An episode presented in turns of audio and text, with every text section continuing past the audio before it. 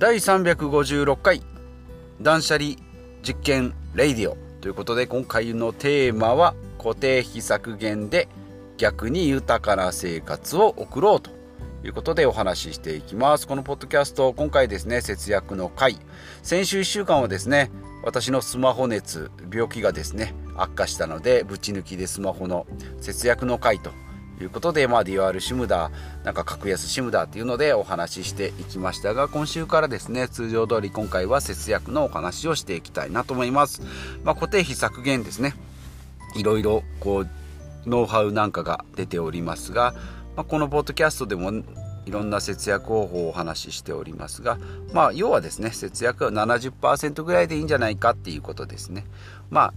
だらだら垂れ流ししてるような浪費っていうのはギュッて絞ってですねでも使いたいところにはしっかりお金を使おうという、まあ、メリハリつけていきましょうよということですね。はい、ざっくりとまあそのお話を今日はしていきます。で、まあ浪費っていうとですね、まあ、マイホームだとか、まあ、マイカーとかですね、あとは服とか時計とかっていうのがまあ代表されてはいるんですけども、まあ、これがこういろいろ行き過ぎると散財してしまう財産がなくなりますよっていうことで、まあ、ミニマリストっていう人がいるようにですね、まあ、物を持たない生活っていうのが、まあ、財産を守るっていうよりは心の豊かさを求めるっていうことでですねフューチャーされておりますがミニマリスト物を持たない。ね。でまあマイカーとかマイホームっていうのは浪費ですよと、まあ、言われてはいるんですけどもじゃあ実際全部が全部そうですかっていうと、まあ、もちろんですね住宅ローンがあったりとかって、まあ、マイカーのローンがあったり、まあ、服もですね、えー、クレジットで買ったりとか時計もローンで買ったりとかっていうふうになるんですけどまあそれをじゃあ全部やらなやらない方がいいですかっていうとやらないとですねお金は出ていかないんですけども人生の豊かさですね。何のために生きてんだろう。何も楽しくなく人が家持ってる車持ってるああんなのお金の無駄遣いだって言いながらですね生きていくっていうのも全然楽しくないのでじゃあその辺どういうふうに取捨選択していくかっていうことですね。で浪費の部分。それからまあ絶対必要な食費とかですね。そういった消費の部分ですね。水道光熱費とか、まあ、移動費なんかですね、まあ、車はないけど電車バスには乗らずにあの歩いていきますよ。まあ、たまにはとか一駅だったらいいけどそういうわけにもいかないので、まあ、こういった絶対必要な消費ですね。であとは未来につながる投資ってことで、まあ、勉強だったりですね、まあ、美容とかですね、まあ、私のヘアサロンとかもそうですし歯歯の治療ですね。あとは、えー、と株式投資とか、まあ、不動産投資っていう、まあ、未来につながるであろう、まあ、これもですね、まあ、勉強したけど英会話覚えたけど結局日本から一歩も外出てませんよとか、えー、いうこともあるだろうし、まあ、歯なんかは結構ね、えー、長生きすればまあ今日歯の治療行って次の日死にましたって言ってもまあそれはそれで仕方がないことなので、まあ、投資っていうところはですね先々で見返りが返ってくるであろうことですね。なので勉強をしたり、まあ、美容をしたり筋トレをしたりですね。歯とかですねまあヘアヘアサロンなんかがこれに当たるのかなというふうに思います。でまあ浪費と消費と投資ですね、まあ、この3つをバランスよくですねやっていくっていうじゃあバランスよくってどういう基準でやっていくのかっていうことなんですけども、まあ、一般的にはま3つに分類される、まあ、投資とえー、浪費と消費だけども、まあ、人によってやっぱり違うっていうことですね、まあ、例えば旅行に行くって言った場合もじゃあこれ旅行に行くあいいな贅沢だな浪費だなと思うかもしれないんですけども例えば北海道に行ったことがきっかけで、まあ、新しい移住生活ができたり新しいビジネスが始まったりっていうことになれば結果的には投資になったのかなというふうに思いますしもうもちろんですね美味しいものを食べて美味しい美味しいものを食べて温泉入ってスキーしてっていうリフレッシュの効果があればそれもそれで投資になるだろうし逆にみんなが、まあ、行くから、まあ、旅行行って行った方がいいんじゃないのって言って、まあ、行ってしまうとただの休みを消化してしまうっていう、まあ、消費につながるとか、まあ、これこそが浪費になったりするので、まあ、一つ旅行を取ってみても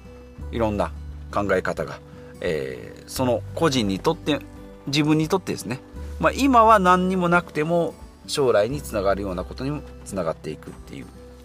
可能性もありますよっていうことですね。で2つ目はま節約っていうんですけどもお金を節約するっていうのもあるし時間とのバランスもありますので前も言いましたが節約するためにですねスーパーで安い卵20円だからえー、自転車で40分かけて買いに行こうとかっていうんですね、まあ、節約マインド強すぎるとですね意外とですね近くにある200円の卵が高すぎてなんか負けた気になるので20分時間かけて行きますっていうのも結構ありますのでまあこういうことに陥らないようにですねまあ、もったいないからとかいうことで、ま好きなものを買わないとか行きたいところにも行かないっていうそういう人生とかですね精神が貧しくなるような節約っていうのはよろしくないですよということですね。まあ、10年後でもいいよって思うかもしれないんですけども今行けるものがですね10年後もしかしたら行くことができなかったりするし10年後にはそんなに行きたくないかもしれないので、まあ、この辺ですね節約にはお金と時間のバランスがありますよと。で3つ目は目的はメリハリをつけることで割り切れば、まあ、浪費も全然 OK ですよと。さっき言った時計もですねもうこれを自分が頑張ったご褒美にこれを買ってやるんだと思えば浪費も全然 OK、まあ、次のモチベーションにもつながるしもう自己肯定感ですねもつながりますので、まあ、年1回旅行行くとか、まあ、週1回ですね、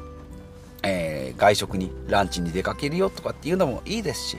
で逆にですねその習慣力を使えば、まあ、週1回は運動をしたり泳ぎに行ったりですね。毎朝のトレーニングをするとかっていうのも、えー、自己戦自己育成につながっていくので、まあ、そういう習慣。まあそれも一つの投資になりますのでそういう自己育成のためにも投資をしていくっていうのがいいのかなというふに思います。まあ、全てを完璧にこなす、もうこれは絶対悪だって言ってですね、贅沢はしませんよとか、節約に徹しますよっていう完璧ではなくて、まあ、やってるそのプロセスですね、まあ、これをちょっと電気代1万円だからちょっと8000円に、えー、ちょっと節約してみようかな、まあ、あんまり変わんないしとか、とかっていうぐらいの感じだと楽しんでプロセスを楽しんでいけるのかなというふうに思います。でまあたまにですね、まあ、1年に1回なんかこう見直しをしていくと